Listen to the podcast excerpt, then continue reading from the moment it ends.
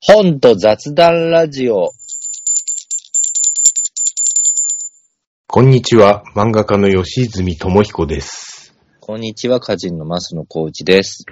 7月20日、午後1時となりました。はい。今日はと、今日も友の会からね、先に収録をして、はい。そうですね、友の会ではね、君たちはどう生きるのか。の話をふたなど二人でね、勝手に喋りましそうです ね、た。あんまり、選そのば、れて話しました。話してるんで、まあ、あの、熱心なファンじゃない人は聞いてみるといいんじゃないでしょうか。えーで、その最後の方で話したのがサマーブレイカーっていう、あそうですね。吉住さんの自主制作本の話だったんですけど、え電子書籍ではね、えっ、と、5年ぐらい前に、佐藤志保さんの漫画オンウェブから、あの、あ、電書バトっていう電子書籍のところから販売して、ずっと続いてるんですけど、うん紙の本をね、そのうちどっか出版社からうちで出しませんかって言ってもらえると思ってたら、一切そんな 話はなくて、で、一あの、電子書籍しか読まない、あ、電子書籍なんか読まないって人もね、この世にはまだ大勢いるので、僕も割とそうなんですけど、ええなので、やっぱ紙の本作っときたいなと思って、この度作ったんですよ。面白かったんですよ。それで紙も、あの、紙がちょっと薄めなんだけど、はいはい。ピカピカの紙で透けない紙で、ええで、パッと見薄く感じるけど、実は190ページぐらいあるんですよね。そうなんですよ。後書きもね、書きましたよ。それで表紙もモノクロだけどすごく躍動感ある感じなので、はい。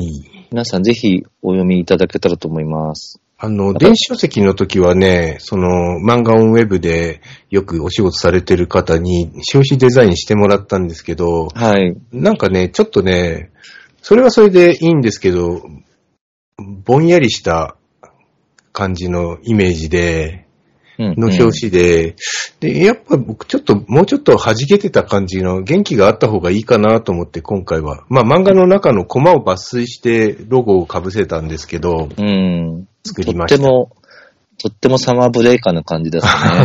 そうですね。うん。元気な感じにしましたよ予。備校生が主人公なんだけど、不思議な味わいでね、はい。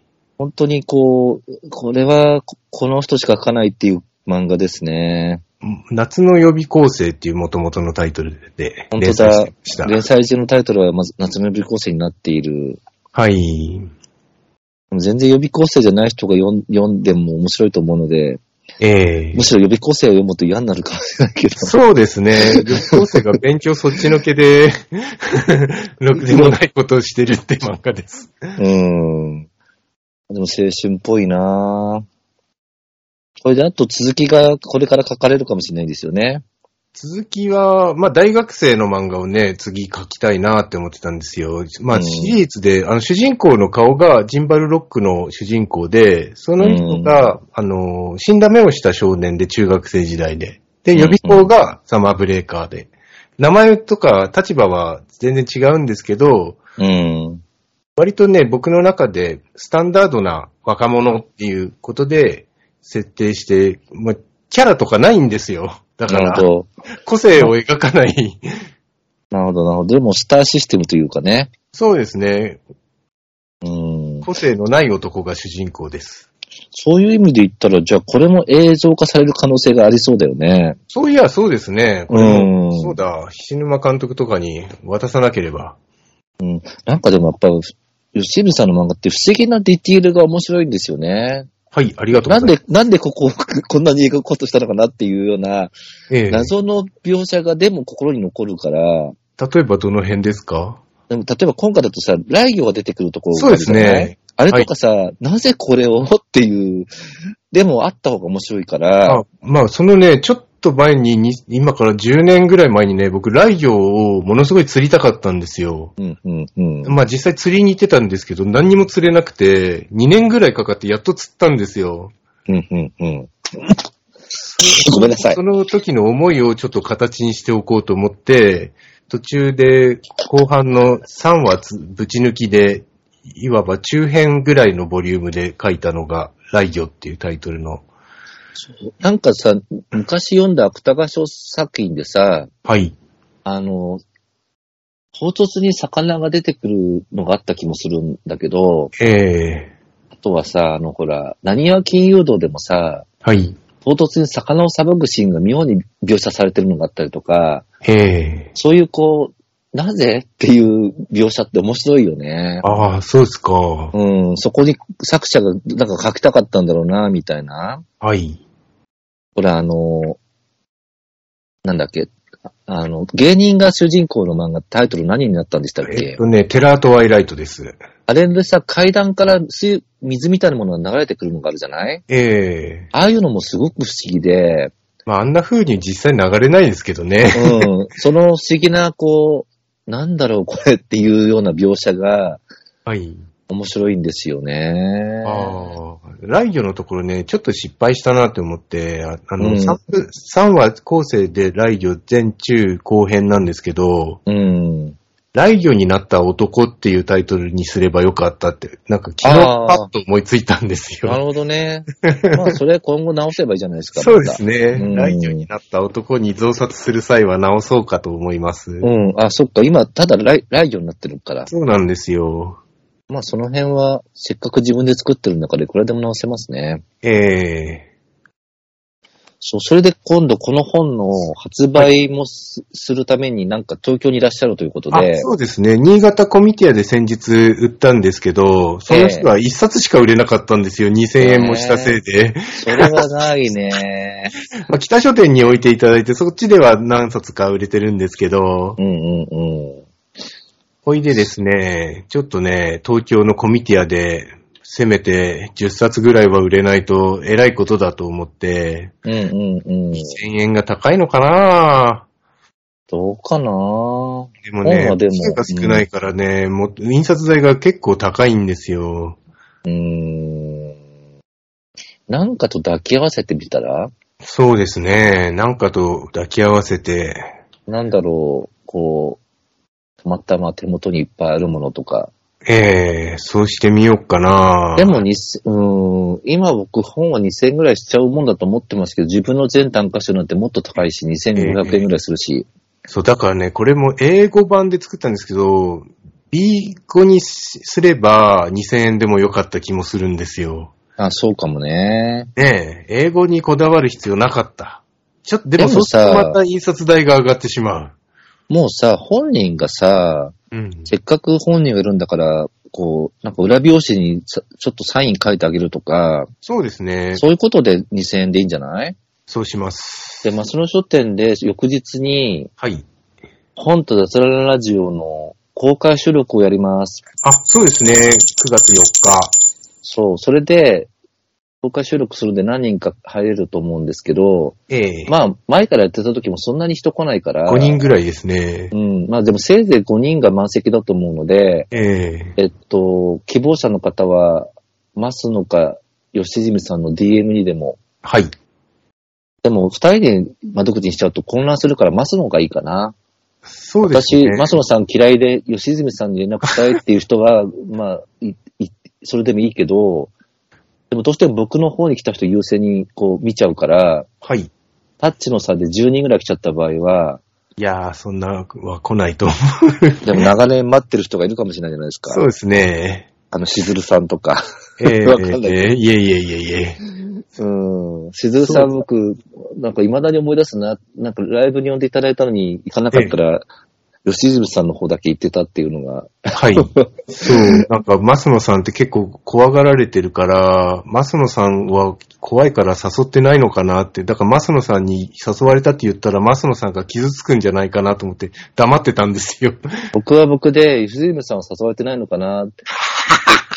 誘われてると知ってたら行ってたのにって感じです。あの、まあ、ええちょっと用事もあったんだけど、ちょ吉住さんもいるなら無理してでも調整できたのにとか思って。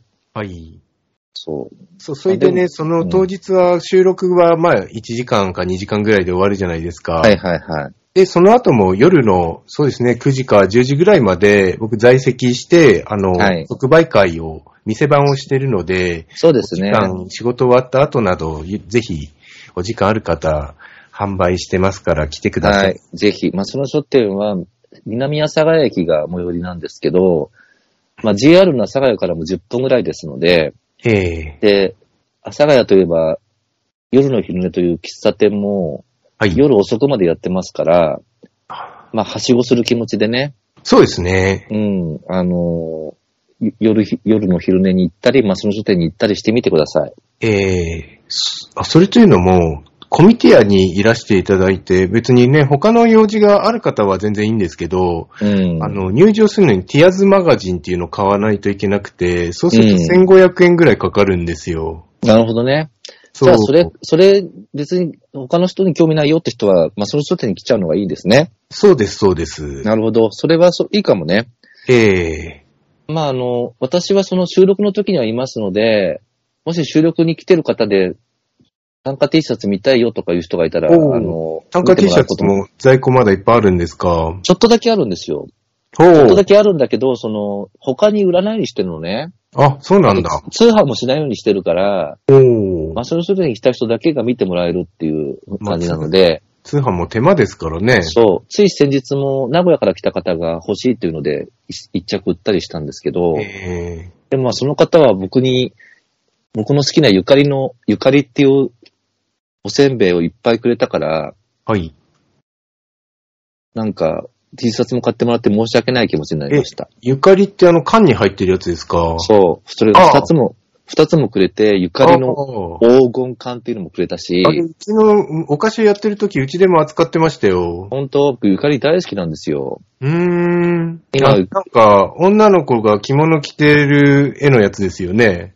なんかね、僕のいただいたやつはね、金ピカのパッケージに包まれていて、まだそっちは開けてなくて、あ、そっか。あとね、ももうもう一つ普通の真四角の箱に入ったのもあって、はもうい。今山のようにゆかりがあるからすごく幸せな気持ちでいます。おー。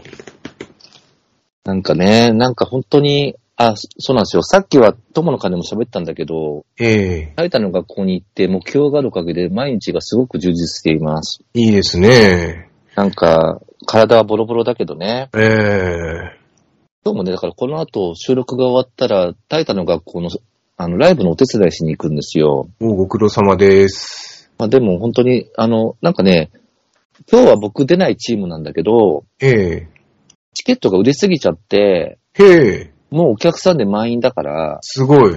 芸人の見学はできないという状況なのね。すごいじゃないですか。そう。それで、見学できないの嫌だから、手伝いますって自分で行って、ええスタッフをすることにしたんです。誰がチケットそんな買うんですか、おまあ笑でもいねタイタンのファンみたいな人。あのね、タイタンの学校ってそんなに広くなくて、ええお客さん30人とかで満席になっちゃうのね。え、30人集めるなんて大変じゃないですか。うん。でもまあ、あの、前回が評判良かったのもあったりとか、ああ。うん。え、すまごあい。すごいね。だって、そうなんだよ WL なんて105人とかでしたよ。あ、そう、お笑い芸人のライブってさ、客席1人とか3人とかでザラだから、そう。まあ、今回でもさ、ちょっとタイタンの学校も頑張って気合い入れてるから、えでもちょっとその、人数が多くて、全部で芸人コースだけで30人いるのね。えはい。で、芸人コースじゃないコース、一般コースっていうのを合わせると全部で60人もいるんだ。ええで、僕は芸人コースなんだけど、ええで、芸人コースでコンビ組んだりもしてるんだけど、えええそれでも、一度にライブやるには人数が多すぎるので、はい。 A チーム、B チームに恣意的に分けてるんですよ、あの、便宜はい。上。はい。はい。それで僕は A チームなのね。はい。それで先週ライブやって、ええで、おかげさまで、あの、最初5級から始まるんだけど、飛び級して3級になったんですよ。すごい。その時の様子のライブの映像は、もうすぐ YouTube で公開されると思うので、はい。ご覧いただけたらと思うんですけど、えうん、で今日はその僕の出ない方の B チームのえおう初ライブ。へえ。ほんと言うと面白い人いますか。面白い人いますよ。結構ね、結構ね、もう何年かやってる方もいるから、はあ。 B チームの方がね、完成度が高いというかね、もうプロっぽい人たちが多いの。へえ。なんかす、す未来のスターが紛れと、紛れてると思いますね。おー。で、い今年ちょっとだからタイタンの学校も勝負だと思うんだよね。おもー。う、もう6期生なのね、僕たちで。はいはい。で、ちょっとコロナ禍があったから、うん。な、2年3年ちょっと人数少なかったんですよ。おでーも。こんなにこう芸人コースだけで30人って初めてらしくて、へえ。うん、割と、面白いですよ、みんな。はい。うん。あとね、司会者が上手なのね、そのライブの。うーん。僕の時は村村村田村さんって人がやってくれたんだけど、うん。やっぱライブって司会者が上手だと全体に盛り上がるんだよね。なるほど。ああ。いろいろ考えさせられたな。だから、お本う当一個一個の芸人の力というよりは、もうみんなの力で盛り上げたみたいな感じ。へえ。うん。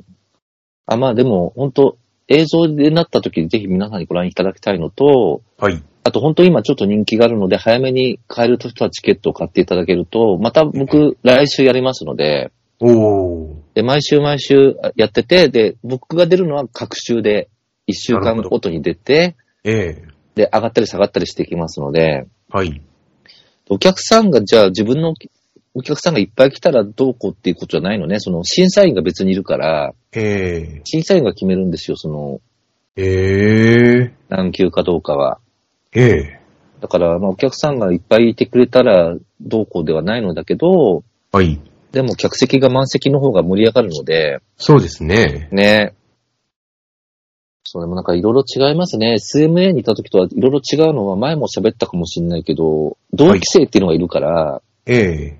僕の息子と同じぐらいの年だとしても同期生だから、ええ。ええ同期生って違うよね。その、事務所にいた時、ソニーにいた時は全員が先輩だったので、なるほど。年下だけど先輩っていう構造だったんだけどさ、ええ。同期だとタメ口とか大丈夫じゃない一応。ああ。その辺がだいぶ違うなって、あはー。うん、思っている。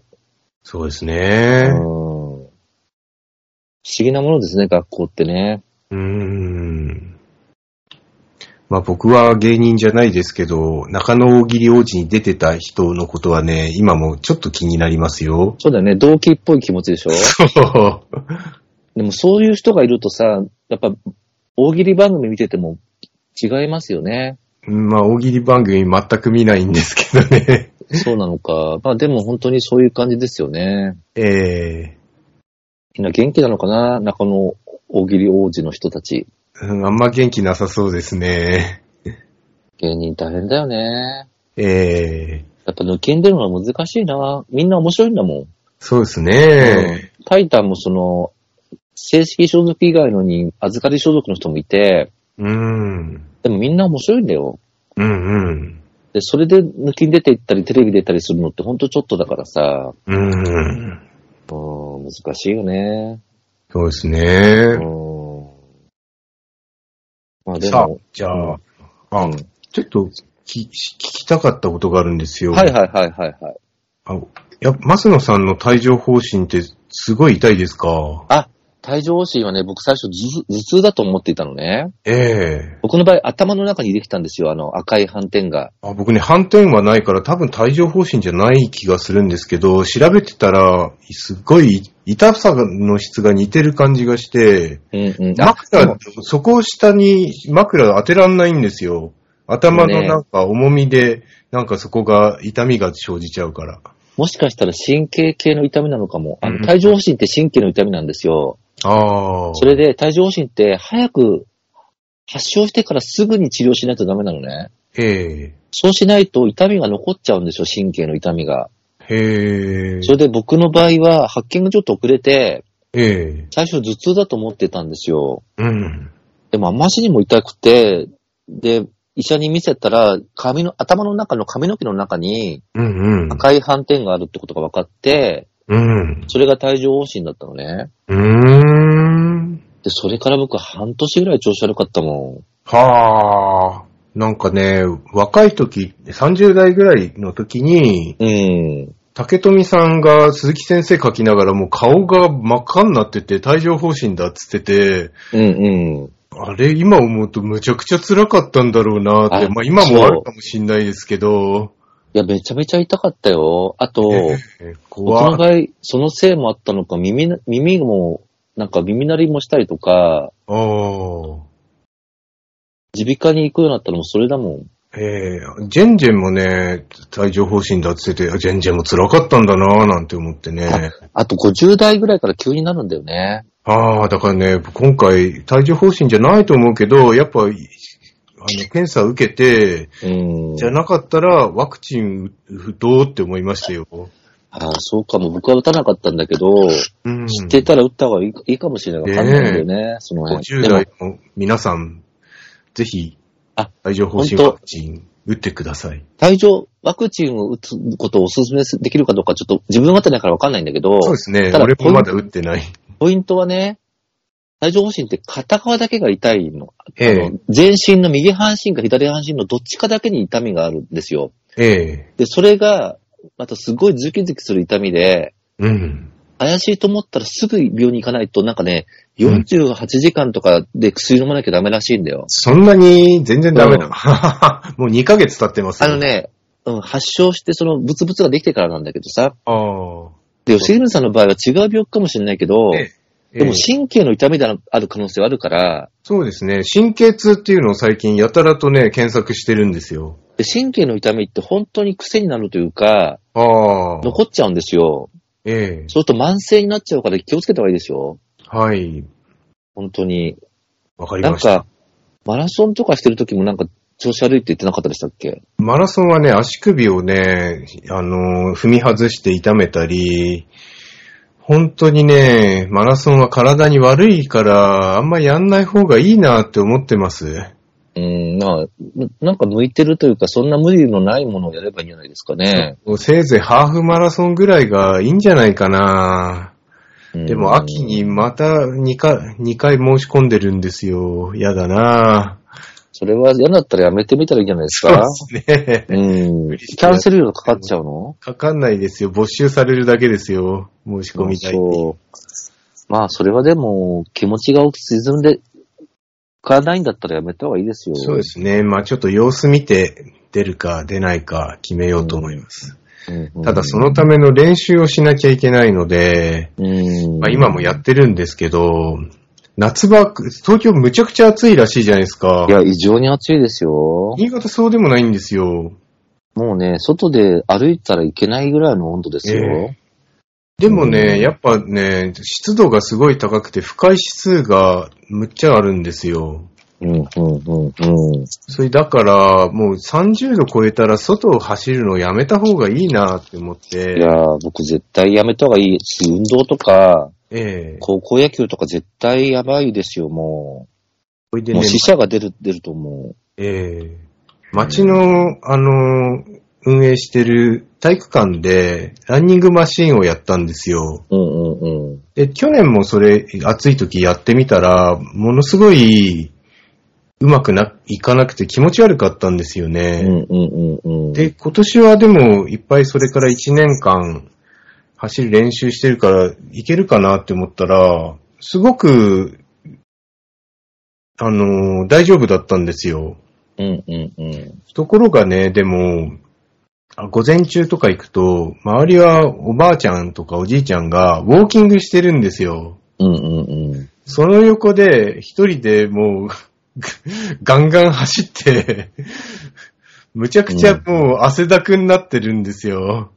うーん、どうなんだろ30うか。分、30分までしかやっちゃいけないことになってて、30分経ったら一回休むんですけど、あうん平日の午前中だとそんなに混んでないから、じゃあもう30分だって思ってやってたらもうね、もうびっちょびちょになって、もう汗が股の間からも滴ってなんかおしっこ漏らしてるみたいになってるんですよ。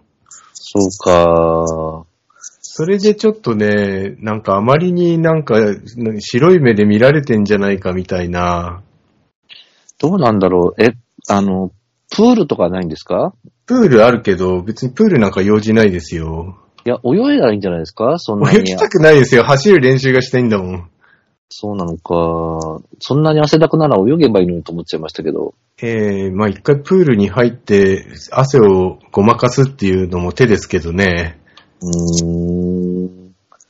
まあ、何事も、こう、無理は禁物なんじゃないですかそう、それでね、アマゾン、アマゾンプライムデーで3万6000円のルームランナーを買いましたよ。ルームランナーか。ルームランナーってちゃんと走りますそう、だから、あの、町の体育館でうまくできるってことが判明したので買うことにしたんですよ。なるほど、なるほど。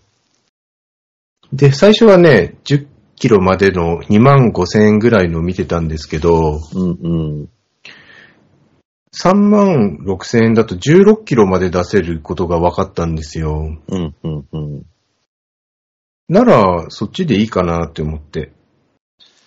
1万円高いんですけど、ええええええ。性能の余裕が、やっぱマックスで動かしてると壊れるじゃないですか。うん。余裕のパワー、パワフルな方を買いました。そうですか。どうですか、調子は。なんかね、外走るより辛いですね。ああ、なんでだろうーんう。。景色が変わんないからいや、もう、く単純に力が必要で、外を1時間でだいたい10キロ走るんですけど、うん。なんかね、そのペースで走れないんですよ。時速10キロなんですけど、それだと。時うんう速8.5キロぐらいがちょうどよくて、10キロ出すともう心拍数が、もう、あの、ランニングウォッチの上限を振り切るんですよ。うーん。まあ、あのそのメーターの上のところで高止まりしてて、うんうん、なんかこれ、外走るより絶対、その、心拍、心臓の脈拍が早い。いいのかなみたいな。本当にそうなんですかね。だから、そう、ただの計測がおかしくて、本当は12キロぐらい出てるのかもしれない。ああ、機械的にこう、動くからなのかな。わかんないですね。自分のペースじゃないからでね、調べたら、ルームランナーなんか足で蹴る力を必要としてないので、外走るよりも運動負荷は低いみたいに、すごい書かれてるんですよ。うんうんうん。ところが、自分の実感としては、ルームランナーの方がむっちゃ辛いっていうのがありそうます。なのか。だから1時間まだ走れてないんですよ。あ、負荷が強くてそう、あんま、もう嫌だってなって。どうなんでしょうね。その辺はわかんないですね。わかんないですね。うーん。まあ他にね、そんなの調べようもないから信じるしかないんですよ。まあでも、無理のないようにね。はい。なんか、もう、足をくじいたりとかええすると結構治りが遅いんじゃないかな。うそうなんですよ。ーん。さあ、じゃあ今日は、あの、つ次の課題もね。課題図書をね、決めるんですけど、もう、ほぼ今回は決まっておりまして、私がね、もう送りつけた、はい。小読んでのほしくて送りつけました。はい。小屋の厚さんと、ホタル日和。渡る日和という、まあ、小説が何本か入ってて、4本だったかな。はい。で、特におすすめなのが最初に載ってるホタル日和と、はい。次に載ってる原質っていう、はい、はい。まあ、ご夫婦のことを描いた小説なんだよね。で、原質の方がタバコをやめた話。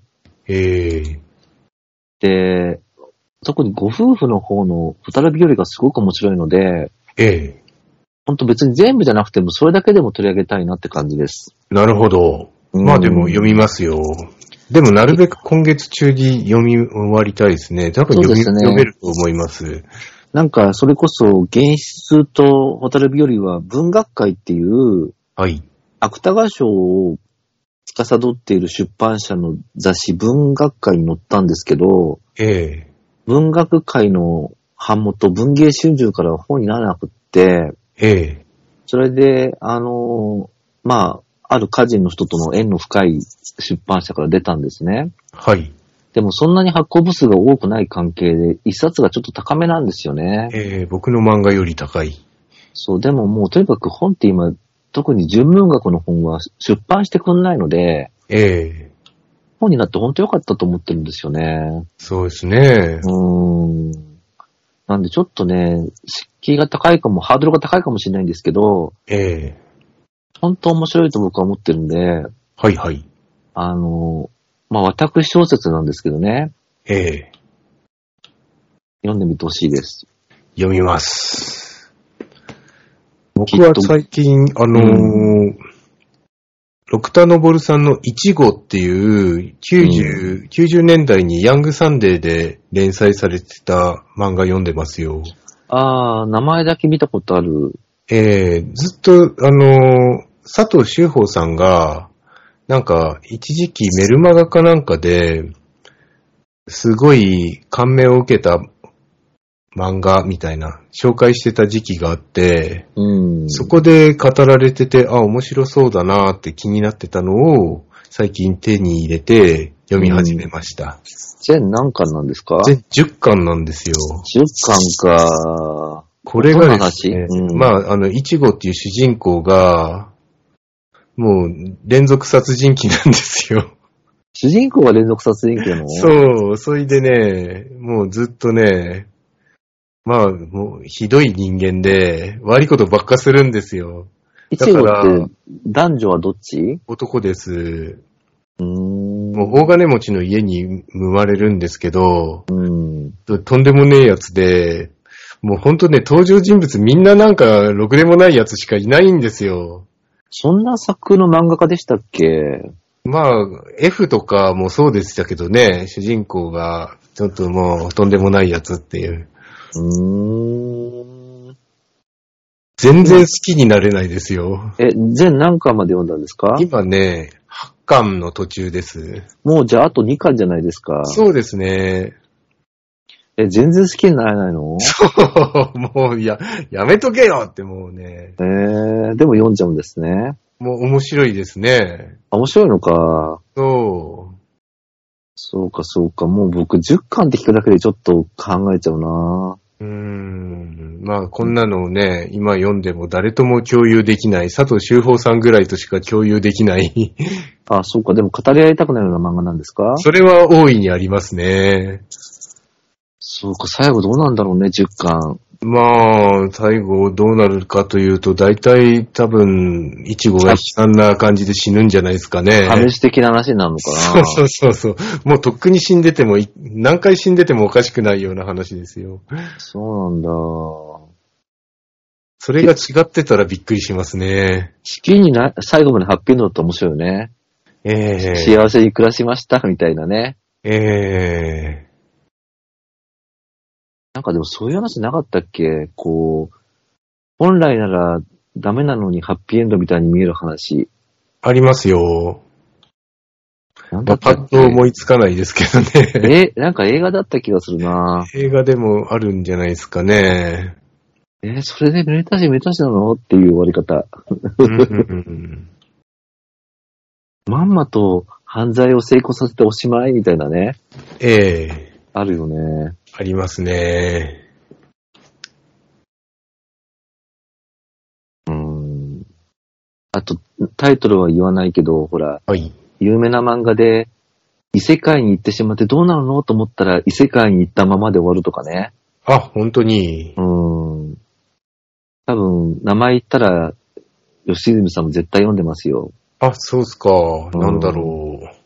すごい衝撃だったけど、これから読む人のためにも言わない方がいいと思うんだよね。はーい。いやー、そうですか。なんかマちょっスとノさんは何か本は読んでますか今山のように本が積み上がってる部屋にいるんですけど、ええたくさんいただいてるけど、ほとんど読めてないななるあ、ほでども。、あの、前も言ったかもしれないけど、死なれちゃった僕っていうええ自主制作の本を今読んでて、死なれちゃった後でだ。ほう。自殺ひ遺族みたいなやつですうか、ん。あのね、前田隆弘さんっていうね、ええテレビブロスで僕が文章を書くときの編集をやってくださってる方で、はごい。本人もインタビュアーでライターなのね。ええで、この本にも載ってるんだけど、はい。あの、ライター学校みたいなところで、はい。世界中、世界の中心で愛を叫ぶのはい。作者へのインタビューをしたこともある人で、はい。そのインタビューがすごく面白いんだけどさ、はい。まあ本も出してる方で、まあライターで編集者の人なの。はい。その方が自分の身近にあった死について書いてて、ああ。知事の死とか、はいはい。友人の死とか、ええそれがさ、一個一個すごい面白いエピソードなの。えええちょっと、すごいよ。えええで、今ちょっと話題になってて、はうい。ん、話題になってて、この著者の方のトークもあちこちで行われてるし、うん。なんか今度、ハイバイって劇団の主催者の方と、あの、この著者の前田さんがトークするらしいんだけど、はい。ちょっと僕残念ながら学校の日だから行けないんですよね。ははははは。うん。ご本人もね、すごい独特の人なの。見た目はすっごい怖くて、え怖い顔コンテストで優勝しそうなぐらい怖いのね。えへなんえか、いかつい感じなんだよね。ええなんかこう、なんて言ったんだろう。漫画の登場人物でいかつい人物を作ってみましたぐらいのいかつさなの。へえまあ、でもすごく文章も上手だし、編集の、こうう、もん。う行き届いてるし、うん。僕、テレビブロスで職務質問特集をしたときに、うん。職務質問の体験者として対談したんだけど、はい。あの、中郷って劇団の主催者の人と対談した時の編集もこの人なんだけどさ、ほ僕あんまり。りさ、実はプライベートでおお茶したりしたこともないんだけど、すごく、こう、なんか好感を持ってる人なのね。へえもっと早くご飯とか食べとけばよかったと思った読んでて。ええええいろんな人生経験を持ってて、不思議な、まだね、つまみ読みして半分ぐらいしか読んでないんだけど、はははは。自主制作の本なんだけど、これも、ええ自主制作なんだ。はしなれちゃった後ではね、い。前田さんがご自身でやってるウェブのお店で売れ、買えるから、うん。もし興味ある人はね、それこそ文庫本サイズなんだけど、うん。表紙は白に文字があるだけ。はい。でも内容はすごくお面白いし、今話題になってる。いろんな人がこの本について書いてる。へえ。あとやっぱりその、セカチュウの片山教一さんのインタビューって読んだことないでしょないっすね。うん。で、そのインタビューを学生だった時に、はい。学生っていうかライター学校かなその、自分でアポを取って、はい。インタビュー合宿っていうのかなはいはい。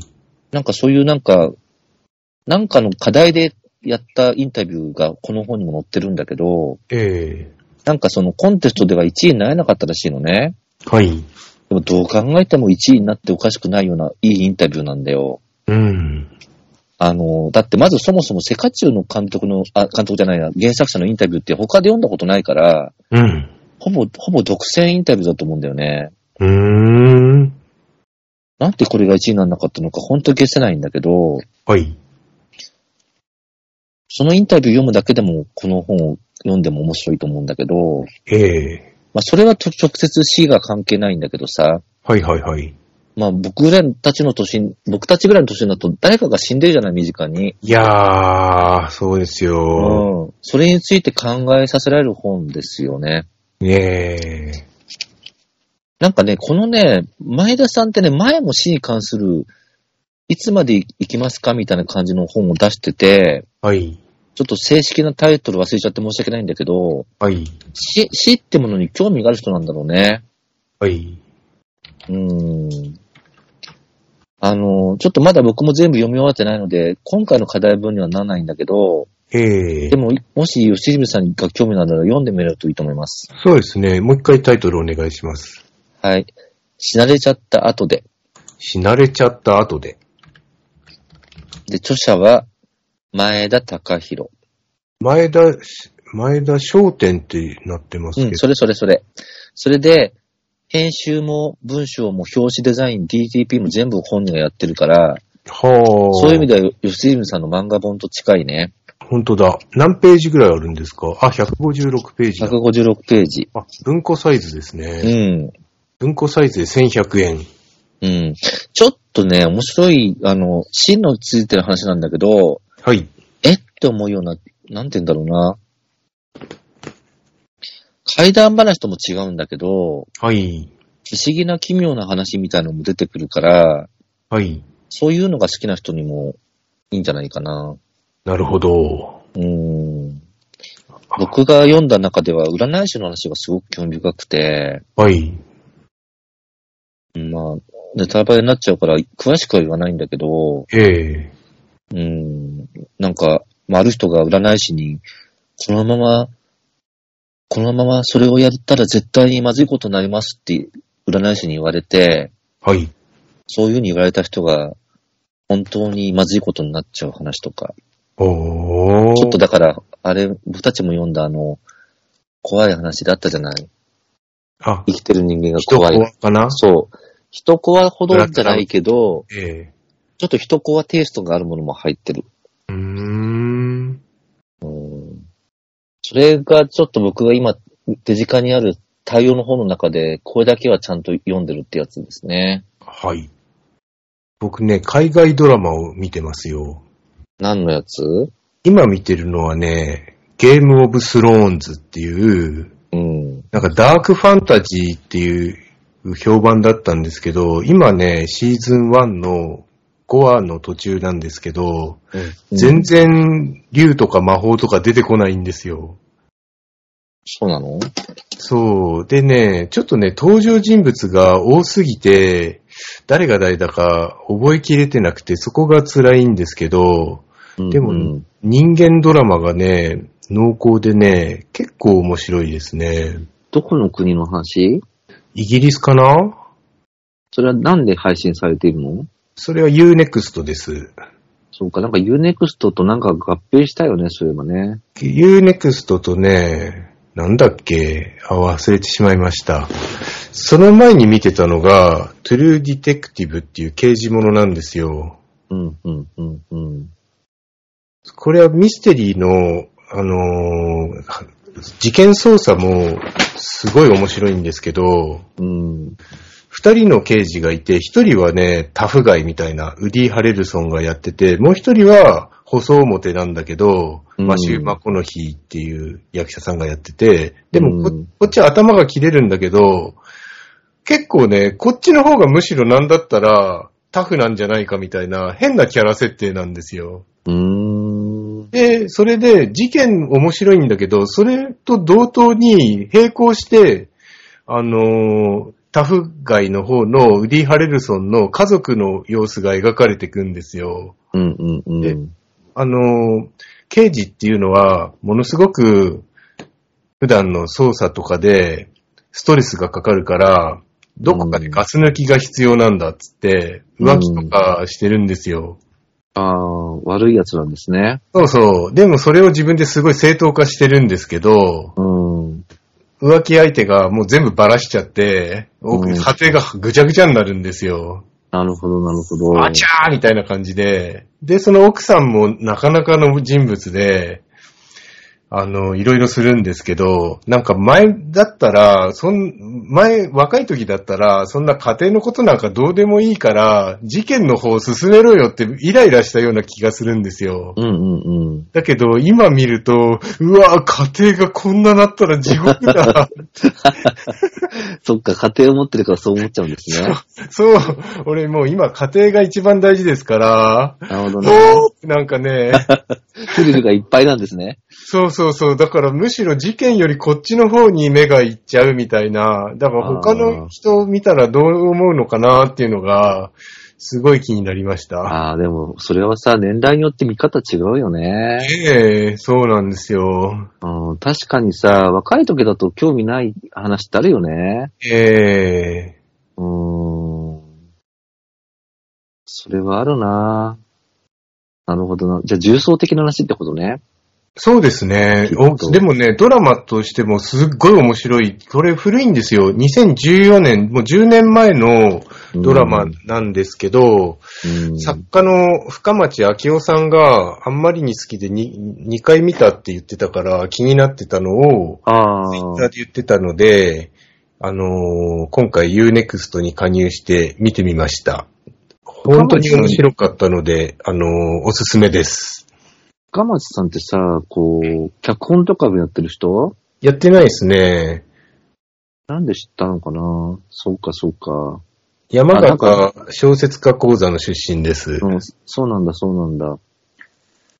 なるほどね。それは長いんですかこれはね、10話まであると思って見てたら、8話ですっごいラストシーンみたいになって、えって思ってたら終わって、全8話だったんですよ。 あ、こそうの後なんだ。この後どうすんのって思ってたら、そのまま終わったから本当にラストシーンでした。 まあ、長さ感覚ってあるよね。あとどれくらいで終わるかの覚悟って大事だよね。そうそうそうそう。もう僕今映画でも下にさ、どのくらいで終わるか分かるようにしてほしいと思うもん。ええトイレに立っていいのか、立っていかないのか、いけないのかとか分かんないじゃない。ええええええうんあ、そうだ、あとね、ゴッドファーザー見ましたよ。ゴッドファーザー。見てないけど有名なやつでしょそうそうそうそう、大傑作とされてる全3部作あるゴッドファーザーを見て、その後、ジ・オファーっていう、これは去年放送された配信かな、ゴッドファーザーの制作の舞台裏のドラマを全10話で見たんですよ。うんうんうん。したらね、僕ね、ゴッドファーザーそんなにね、みんなが言うほど、特に感動しないし、うん。いいものだと思ってなかったんです。まあまあかな、みたいな。うん。したらね、ジ・オファーを見たら、ゴッドファーザーのあの場面、あの場面の裏側がこうだったのか、みたいな、うん。ものすごい傑作に思えましたよ。うん。いろいろ見てるじゃないですか。今ね、UNEXT に入ってるので、ドラマをね、いっぱい見ようと思ってるんですよ。そうか、もう僕は、学校で時間がなく、睡眠時間4時間とかぐらいですよ。いや、そういう方がね、絶対充実してますよ。 まあね、でも、その、お笑いらん番組とかは、ええ見逃しで見てるから、ええもう結構、その、ちょっと時間があったらお笑い番組の見逃しを見てみたいな暮らしですね。おー。うん。今話題のピッツァマンって知ってます知らないっすね。面白いんですか。まあ、ピッツァマンっていうネタの名前なんだけど、あ、そうなんだ。うん、なんかあの、次来る芸人だったかななんか、優勝はしなかったのね。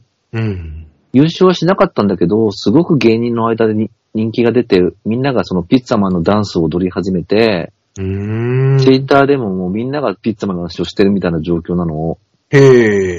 で僕すごくそれがいいと思ったのは、その優勝はしなかったんですよ。ええ。だけど、見た人がさ、優勝しなくてもすっごく話題にするって面白いことじゃないそうですね。オードリーみたいですね。そう。で、ピッツァマンは多分、まあ、あの、なんだろうな。こんなに話題になったらもっとこう、これからネタ番組出たりすることになると思うのね。はい。僕映画化したらいいんじゃないかと思ったんだよね。そのピッツァマンってネタはどんなネタかっていうと、ええ。あの、サラサラリーマンを辞めた友達が街でピッツァマンのダンスを踊ってる姿を見てしまうのね、主人公が。うーん。主人公というか、語り手が。はい。それで、お前戻る、今だったら戻れるよとか言うわけ。ええ。でも、その先があってっていう展開なんだけど、はい。なんかすごい雑な、すごく雑な感じに見える見た目の作りなんだけど、ええ。結構物語の本質だと思ったんだよね。その、自分の仲間だった会社の同僚が会社辞めて、ええ。街角でピッツァマンをやってると。はい。ピッツァマンダンスをやってるのを見て、そんなのやめろよって思った友達がいる。それが時間が経って展開が変わるって話なんだけど、はいはい。なんかもうそれだけで物語の原型だなと思って、ええ。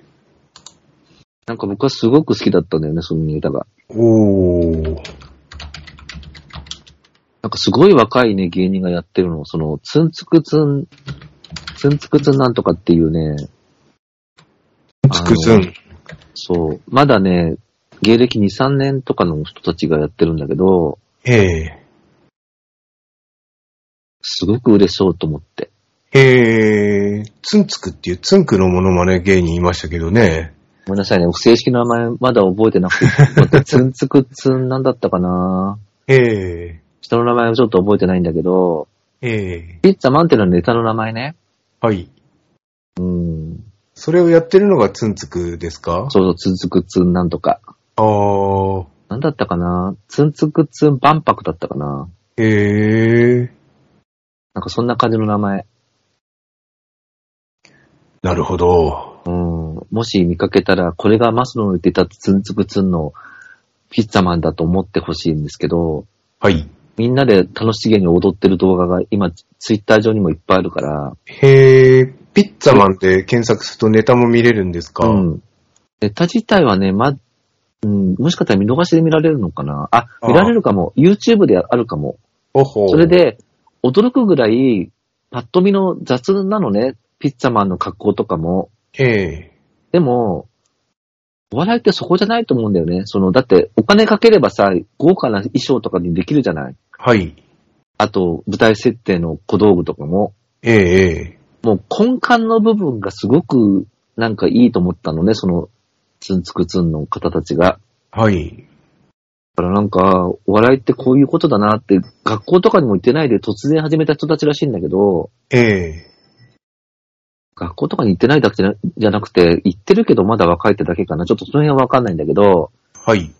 とにかく芸歴がすごく浅いのにこんなに面白いんだっていうのがあったんだよね。なるほど。うん僕そういうのが好きなのかも。ニャンコスターも好きなのも、ええそんなのありなんだっていうことで、面白かったから好きなんだけどさ、はい。こう、みんなが思ってるお笑いってこうだよねっていうことがもう根本から考えの、考えが違うみたいなところがあって、はい。なんかそういうものを自分もは発明できたらいいなってちょっと思っちゃいました。なるほど。いいですね。はい。まあ、こんから、こんな感じでしょうかね。友の会じゃない方の、そうですね。本日のラジオ は。本編です。はい。じゃあ次回の課題本は、小屋の厚さん、ホタル日和ホタル日和で、ですね。皆さんもちょっと高いですけど、本当に僕おすすめなので読んでみてください。はーい。それではお聞きいただきどうもありがとうございましあた。りがとうございました。また今度、さようなら。さよなら。